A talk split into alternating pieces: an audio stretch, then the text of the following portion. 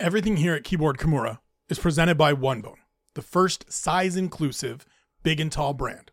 If you've been rocking with me for a while, you know I've been rocking with OneBone for a little bit now, and there are a bunch of reasons why. In addition to the fact that I straight up love their gear, from the different styles of pants and shorts to the shirt varieties, hoodies, zips, the hot sauce, the whole collection, I'm in.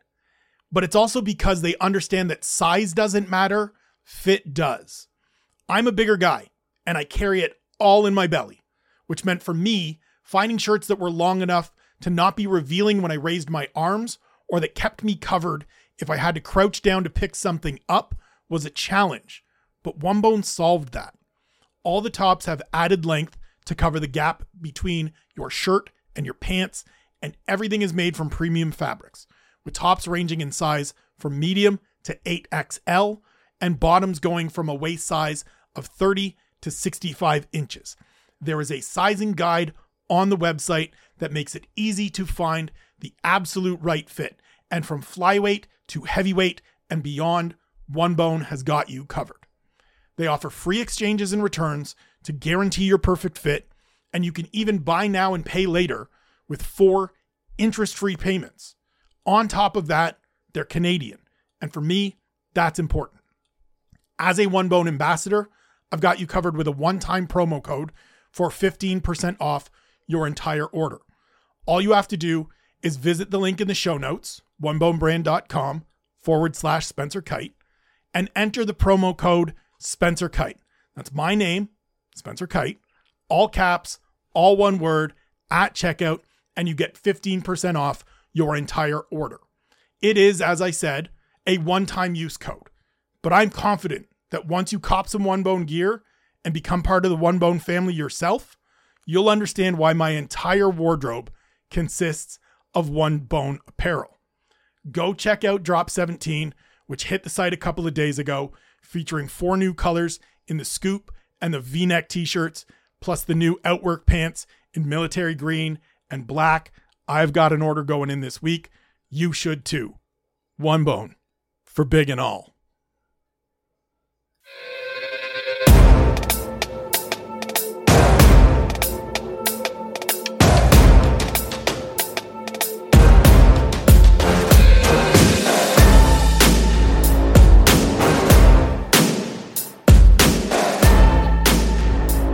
Surprise, surprise. Guess who's back? Guess who's around? A little bit earlier than I expected. Welcome, everybody, to another edition of the Keyboard Kimura podcast. I'm your host, E. Spencer Kyte, your friendly neighborhood Spencer man, here on Monday, September 11th, to deliver a impromptu, an unexpected edition of the podcast, presented as always by the fine folks at One Bone. Originally, the intention was to turn up tomorrow with my guy Harry Powell to have a conversation. That is still going to happen.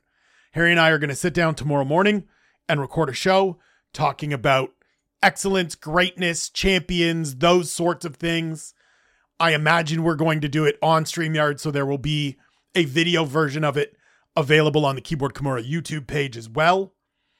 But in checking in with him this morning and catching up with him this morning and talking about this card coming up on Saturday, Noche UFC, headlined by Alexa Grasso and Valentina Shevchenko, fighting for the flyweight title.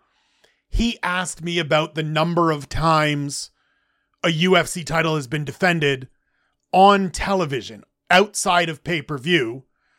And that of course just sort of is is sticking a a needle right into the nerve center of things I like.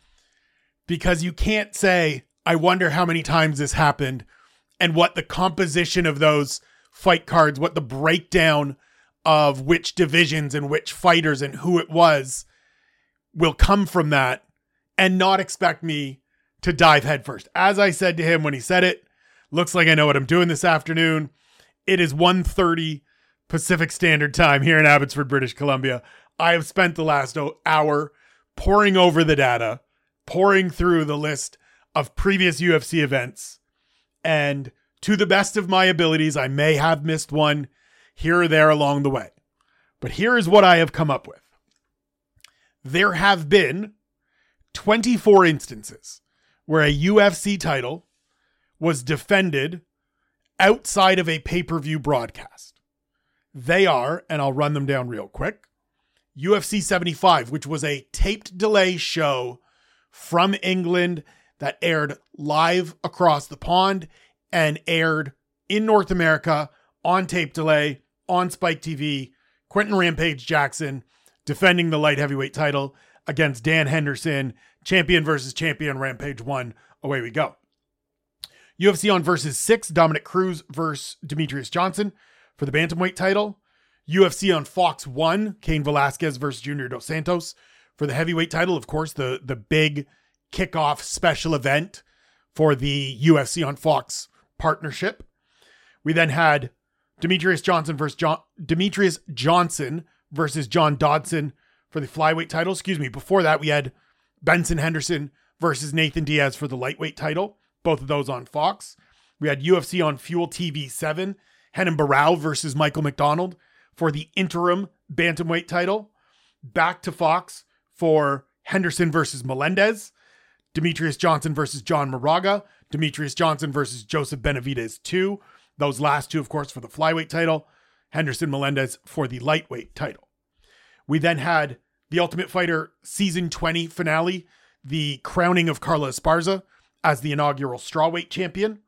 We had UFC Fight Night 69, Joanna Jędrzejczyk defending the belt against Jessica Penne in Berlin, Germany. That one aired on Fight Pass.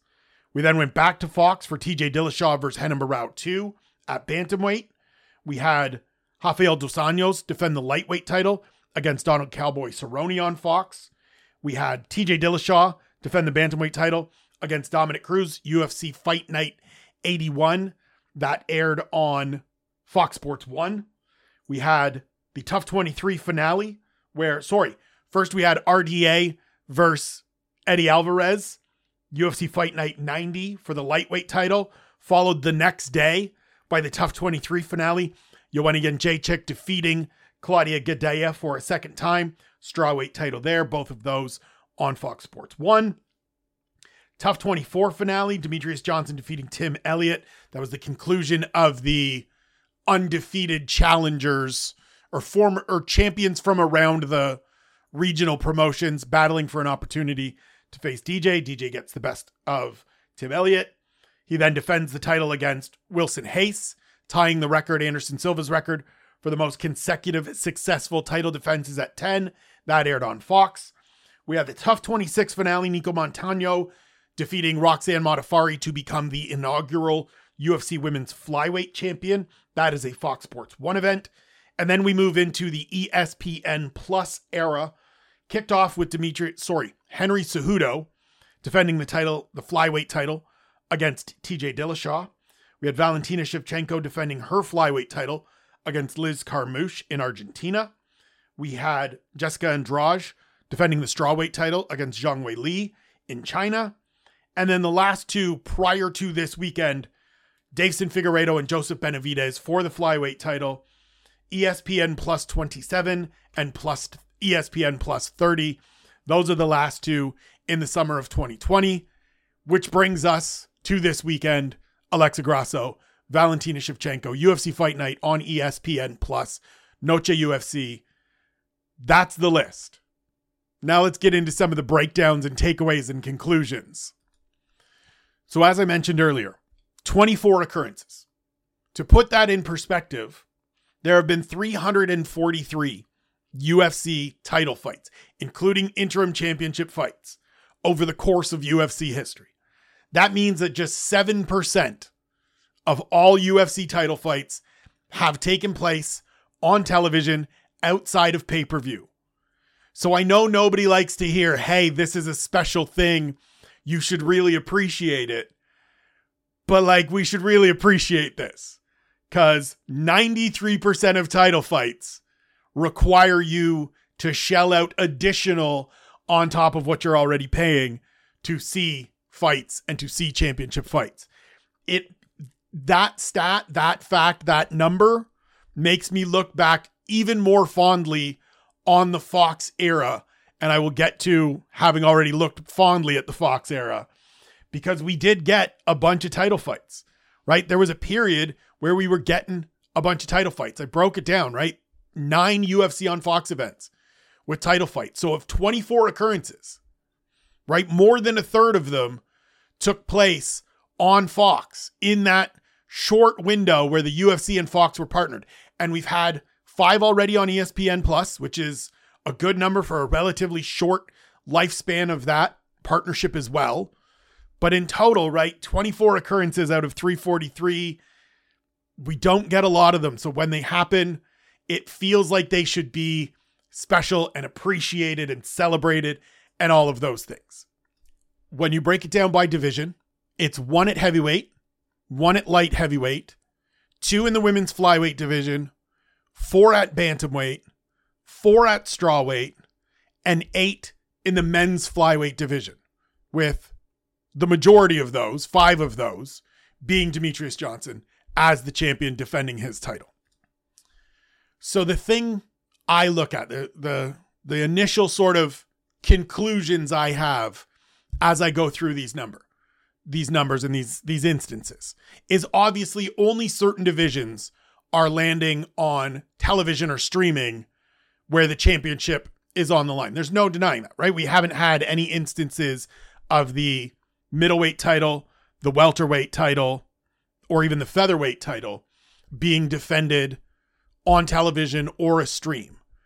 That I think ties into only certain fighters, only certain champions are going to be pushed to television or allowed to defend their title on television. Demetrious Johnson is the obvious person that we talk about here because, as I said, five of his 11 championship defenses took place on television, on on Fox or on Fox Sports 1.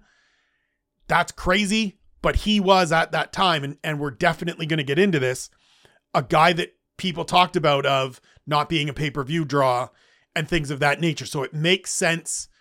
We saw that a lot. Certain champions, he he being the leader of that pack.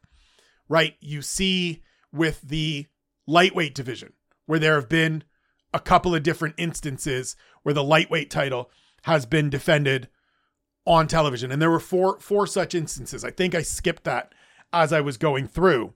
But it's been pick and choose, right? And it's really interesting because it was around it was around three fighters. So Benson Henderson defended on Fox twice, and Rafael dos Anjos defended on television twice. And in between there, Anthony Pettis won the belt and then headlined a pay-per-view in his next title fight. And I think if you look at the three of those men, it sort of really illustrates the certain divisions, but also certain champions and certain level of fighter, level of star, I should say because level of fighter, they're all on the same level. They're all champions. But Benson Henderson wasn't a star. Benson Henderson wasn't a guy that people were clamoring to see on pay per view, nor was Rafael dos Anjos. But Anthony Pettis had that next level magnetism, had that next level gravity that pulled people.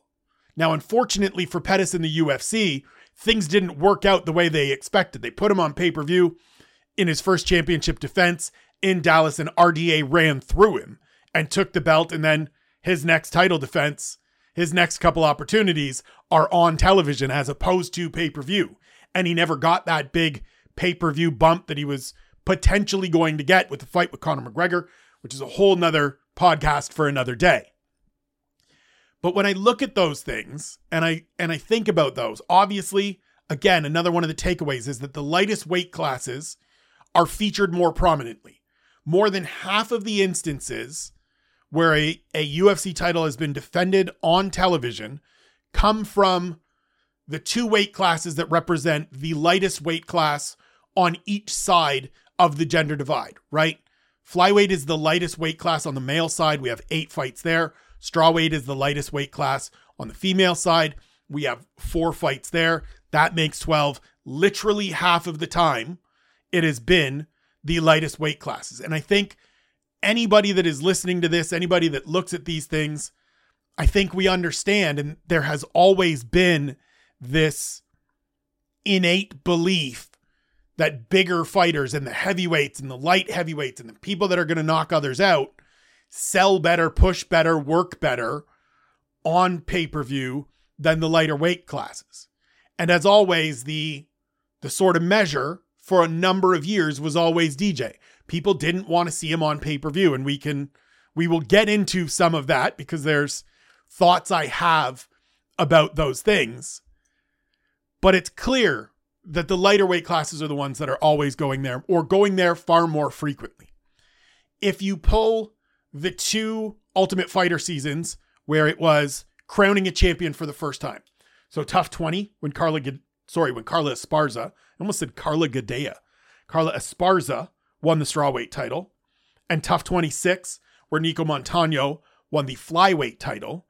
It means that more than a third of the occurrences have been the men's flyweight division, which is really interesting given how much the hardcore community loves that division and celebrates a bunch of the athletes at the top of that weight class, but how different that is from the general perception.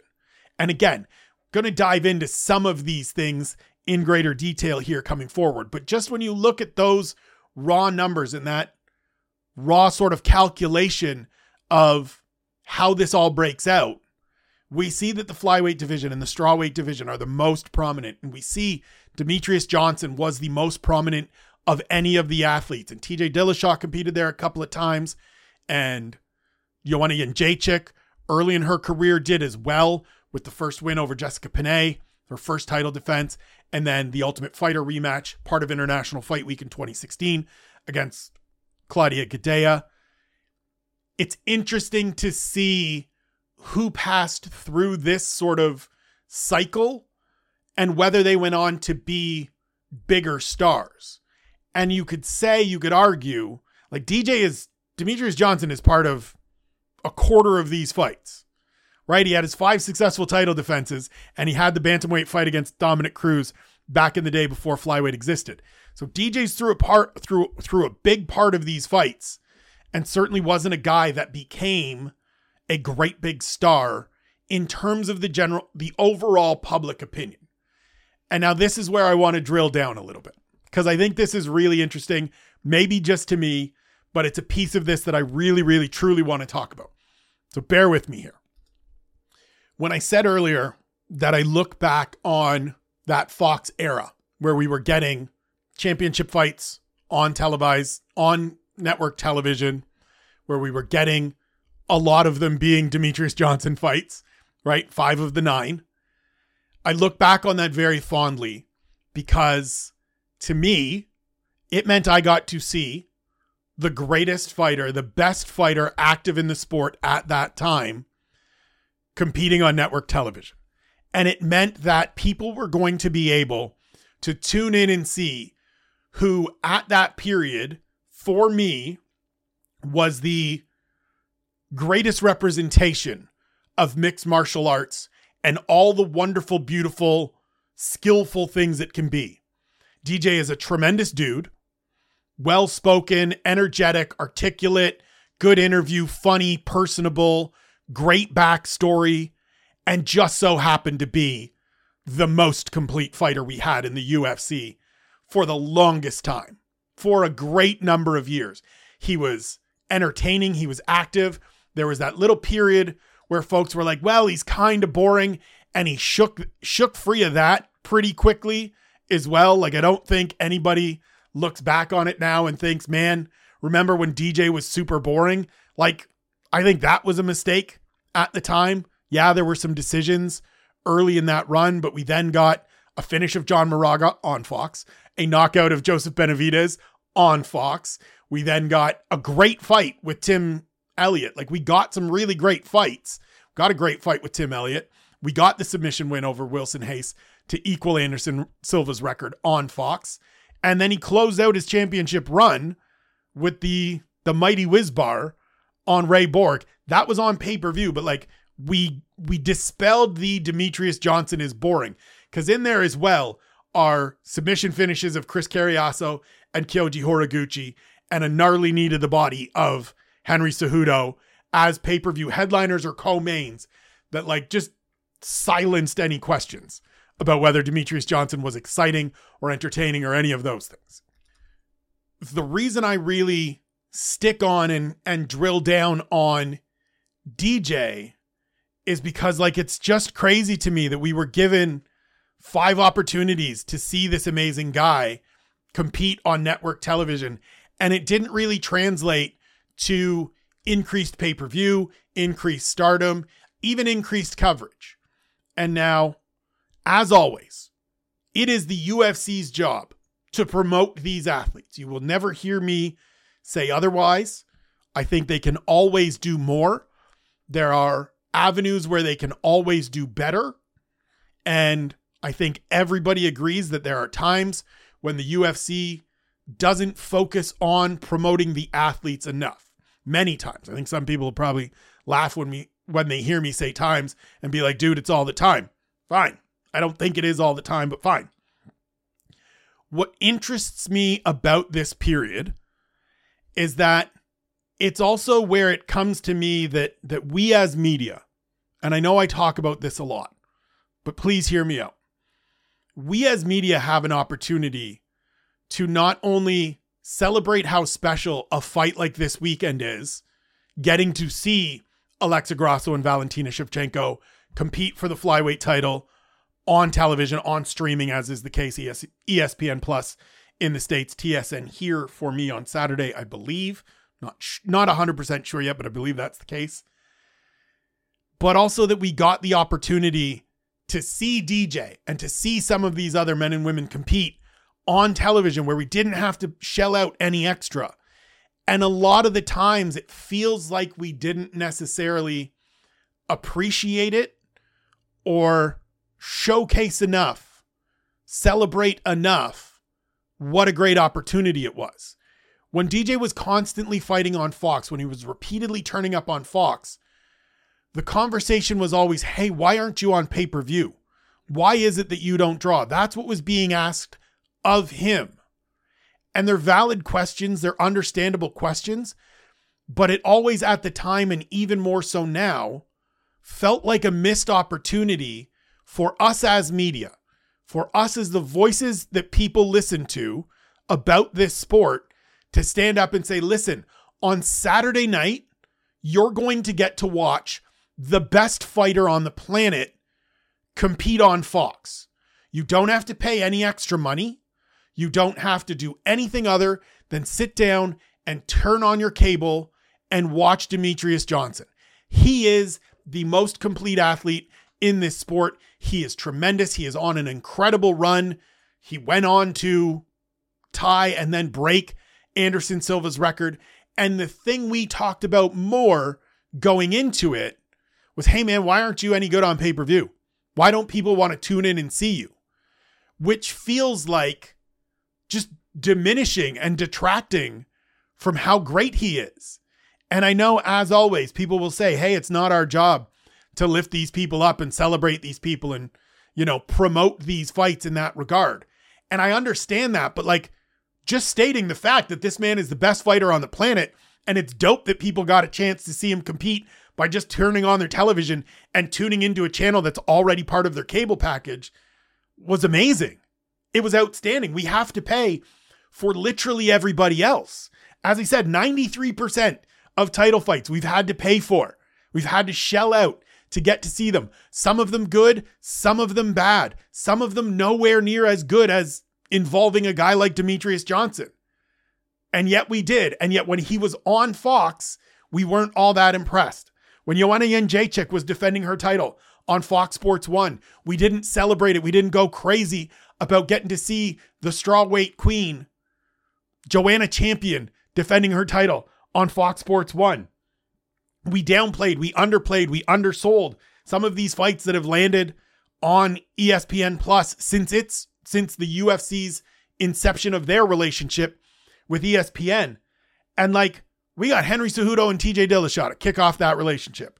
We got Valentina Shevchenko in the prime of her flyweight kicking ass. We got Jessica Andrade and Zhang Wei Li, who have continued to be two of the top female talents in this sport many years down the road.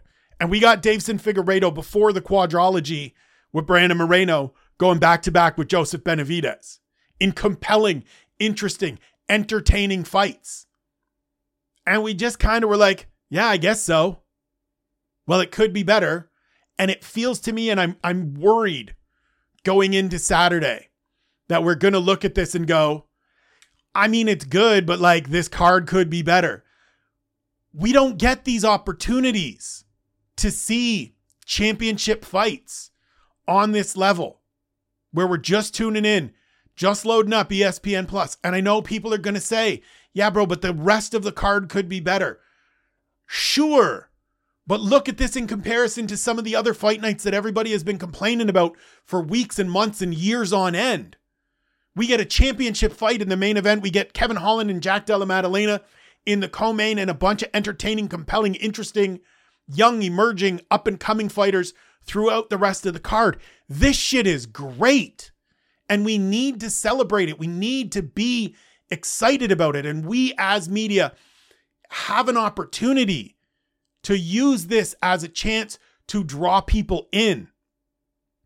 If Alexa Grasso defeats Valentina Shevchenko on Saturday to retain the title, it changes the dynamic of this division. It resets and sets us on a different course than it would if Valentina Shevchenko wins the belt and gets it back, let's say in dominant fashion, where the win in March for Alexa Grasso becomes a bit of a blip. And we then sort of just feel like we reset to Val on top of the division. We get to watch that without putting any extra money out of our pocket. That's a cool fucking thing. And it's a rare thing. And it feels like we don't sit back and appreciate those moments the way that, quite frankly, I think we should.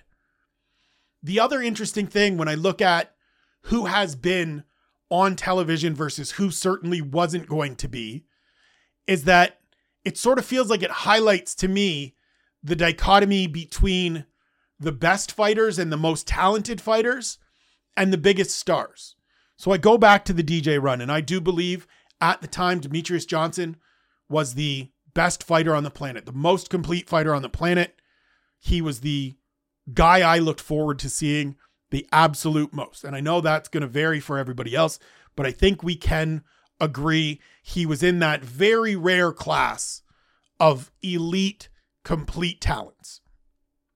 The first little stretch of that run, the first three of those five appearances as the flyweight champion on Fox, came when Ronda Rousey first arrived in the UFC.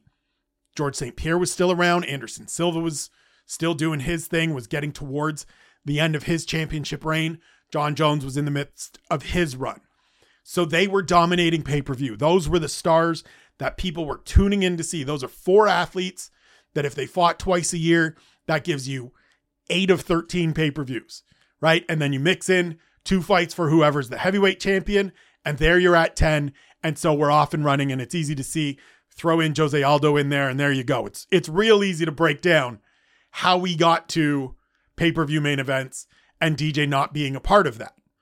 At the back end of it, for those last couple of fights, the Tim Elliott, the Wilson Reis, that's when Conor's come around.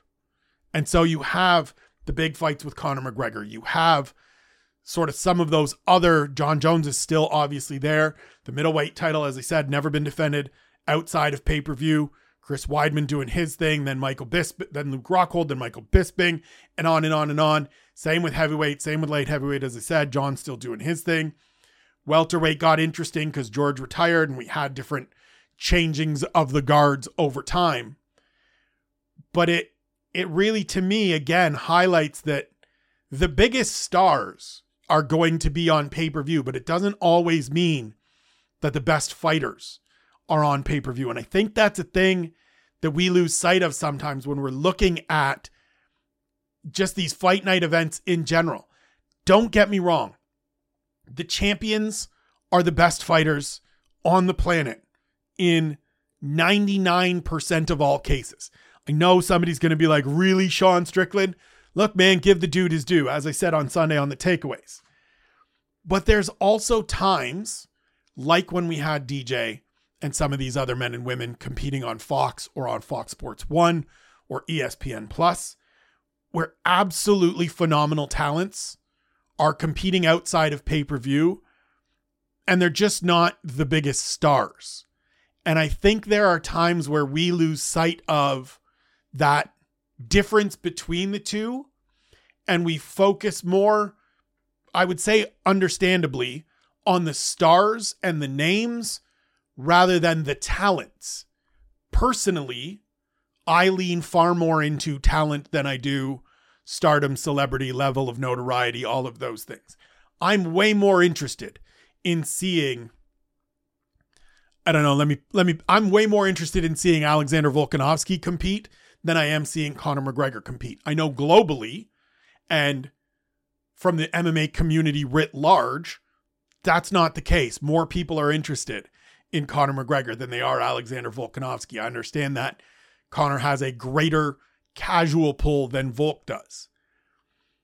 But it just it just feels to me like we miss chances at times to celebrate these great moments and these great athletes when we're getting them essentially uh, ostensibly it's not for free but it's for money that we're already paying for these services right? That was one of the things when people were like you're getting these fights for free. And people would be like i got to pay my cable bill. Right but you're paying your cable bill. If you have espn plus already this weekend you get to see a championship fight because you've already subscribed to it. Historically, traditionally, getting to see a, a championship fight is going to cost you, for me, $65 in Canada. For people I understand in the United States, it's like 85 bucks. So that's crazy. It doesn't cost you anything more this weekend. So let's celebrate that. Let's be pumped about that. These things don't come along very often. As I said, this is the first time that we've gotten here since Deiveson Figueiredo and Joseph Benavidez went back to back on fight uh, in the in the summer in in 2020 first i believe in in norfolk norfolk norfolk norfolk? I got to learn how to pronounce that properly. In norfolk virginia and then in on fight island. I mean it's it's wild right? Like that was a long time ago. That was a long time ago. Think of everything that has happened since then. That we're now just getting back to or just getting around to having another UFC championship fight on non-paper on a non-pay-per-view show. It doesn't happen often. We need to celebrate it. We need to be excited. We need to use this opportunity to tell people these are two of the absolute best female fighters on the planet, two of the best fighters period on the planet competing on Saturday, four hour entertainment, four hour enjoyment on ESPN Plus, on TSN here in Canada, on whatever platform you get it, wherever you are listening to this. We need to celebrate those things. And as media, I understand, again, I will make this clear one more time. The onus, the responsibility, the burden is on the UFC to promote these fights and these fighters. We as media, however, have have power have a voice, have strength, have a say, can influence people's thoughts and opinions and decisions.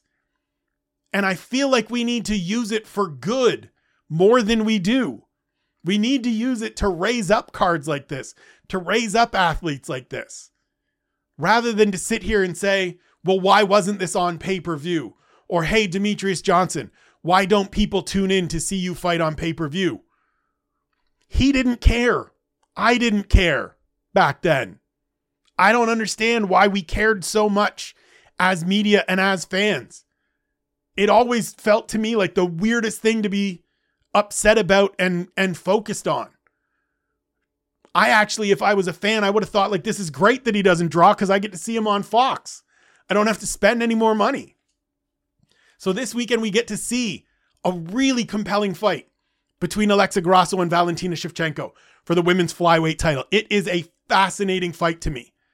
I am so looking forward to this fight. I can't wait to get into one question in 10 things and on to, on to Friday's picks and plays and then sit down on Saturday and watch this unfold because it is a fascinating fight to me. And I hope that people appreciate the rare occurrence that we are getting on Saturday and give it the celebrate make it a celebration that it deserves to be. Raise this card up, raise these athletes up, celebrate this moment. It's been three years since we got one of these. It may be another three before we get another one. And so, while I understand the tendency, while I understand the inclination is to be frustrated by everything that happens within the UFC, we're getting a real good thing on Saturday. We're getting a rare occurrence to see a UFC championship fight outside of pay per view between two tremendous fighters in a super compelling rematch. I hope folks appreciate it. It doesn't come around often. It's going to be a great fight. This has been really cool to dive into. As I said, thank you, Harry, for scratching this little itch in my brain and getting me to dive down this rabbit hole. As I said off the top, he and I will be back tomorrow to talk about greatness and champions and how we view them in this day and age in the current MMA landscape. Until then, thank you for listening. Thank you for subscribing. Thank you for tuning in. Take care of yourselves. Take care of one another. Know that you're loved. I am E. Spencer Kyte. This is the Keyboard Kimura podcast. Check out the boys at One Bone. Follow me on Twitter and Instagram at Spencer Kyte. And we'll talk to you tomorrow.